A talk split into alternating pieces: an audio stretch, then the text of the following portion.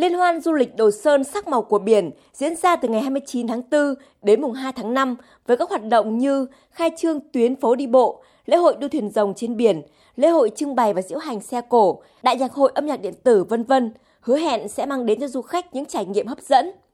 Điểm nhấn của liên hoan là chương trình nghệ thuật Đồ Sơn sắc màu của biển vào tối ngày 30 tháng 4 tại quảng trường bãi biển nhân tạo, khu du lịch quốc tế Đồi Rồng Đồ Sơn.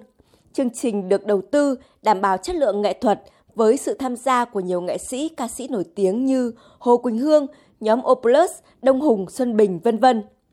Theo đại diện quận Đồ Sơn, Liên hoan du lịch Đồ Sơn sắc màu của biển là một trong sự kiện mở đầu trong chương trình phục hồi du lịch của địa phương.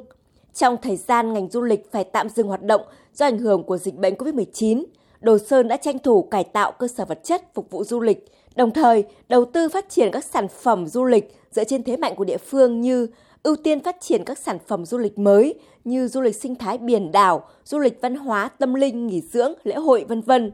Những điểm đến hấp dẫn như bến K15, điểm xuất phát đường Hồ Chí Minh trên biển, đảo Hòn Dấu, nơi sinh trưởng của quần thể đa bút đỏ có niên đại trên 500 năm duy nhất ở Việt Nam, chùa hang Đồ Sơn vân vân cũng được quảng bá, giới thiệu đến đông đảo du khách. Ông Phạm Hoàng Tuấn, Phó Chủ tịch Ủy ban nhân dân quận Đồ Sơn cho biết, Chúng tôi cũng đưa ra nhiều giải pháp, trong đó có 8 giải pháp trọng tâm trên cơ sở là phát huy những thế mạnh hiện có của Đồ Sơn, tập trung vào công tác quản lý du lịch để chấn chỉnh những cái mà còn bất cập tạo một cái không gian đô thị du lịch, tạo cảnh quan và thu hút được khách du lịch đến với Đồ Sơn. Làm sao du khách đến với Đồ Sơn sẽ có cảm nhận khác, đánh giá tốt hơn về du lịch Đồ Sơn. Phấn đấu là trong năm nay thu hút được từ 1 triệu 6 đến 2 triệu khách du lịch đến với Đồ Sơn.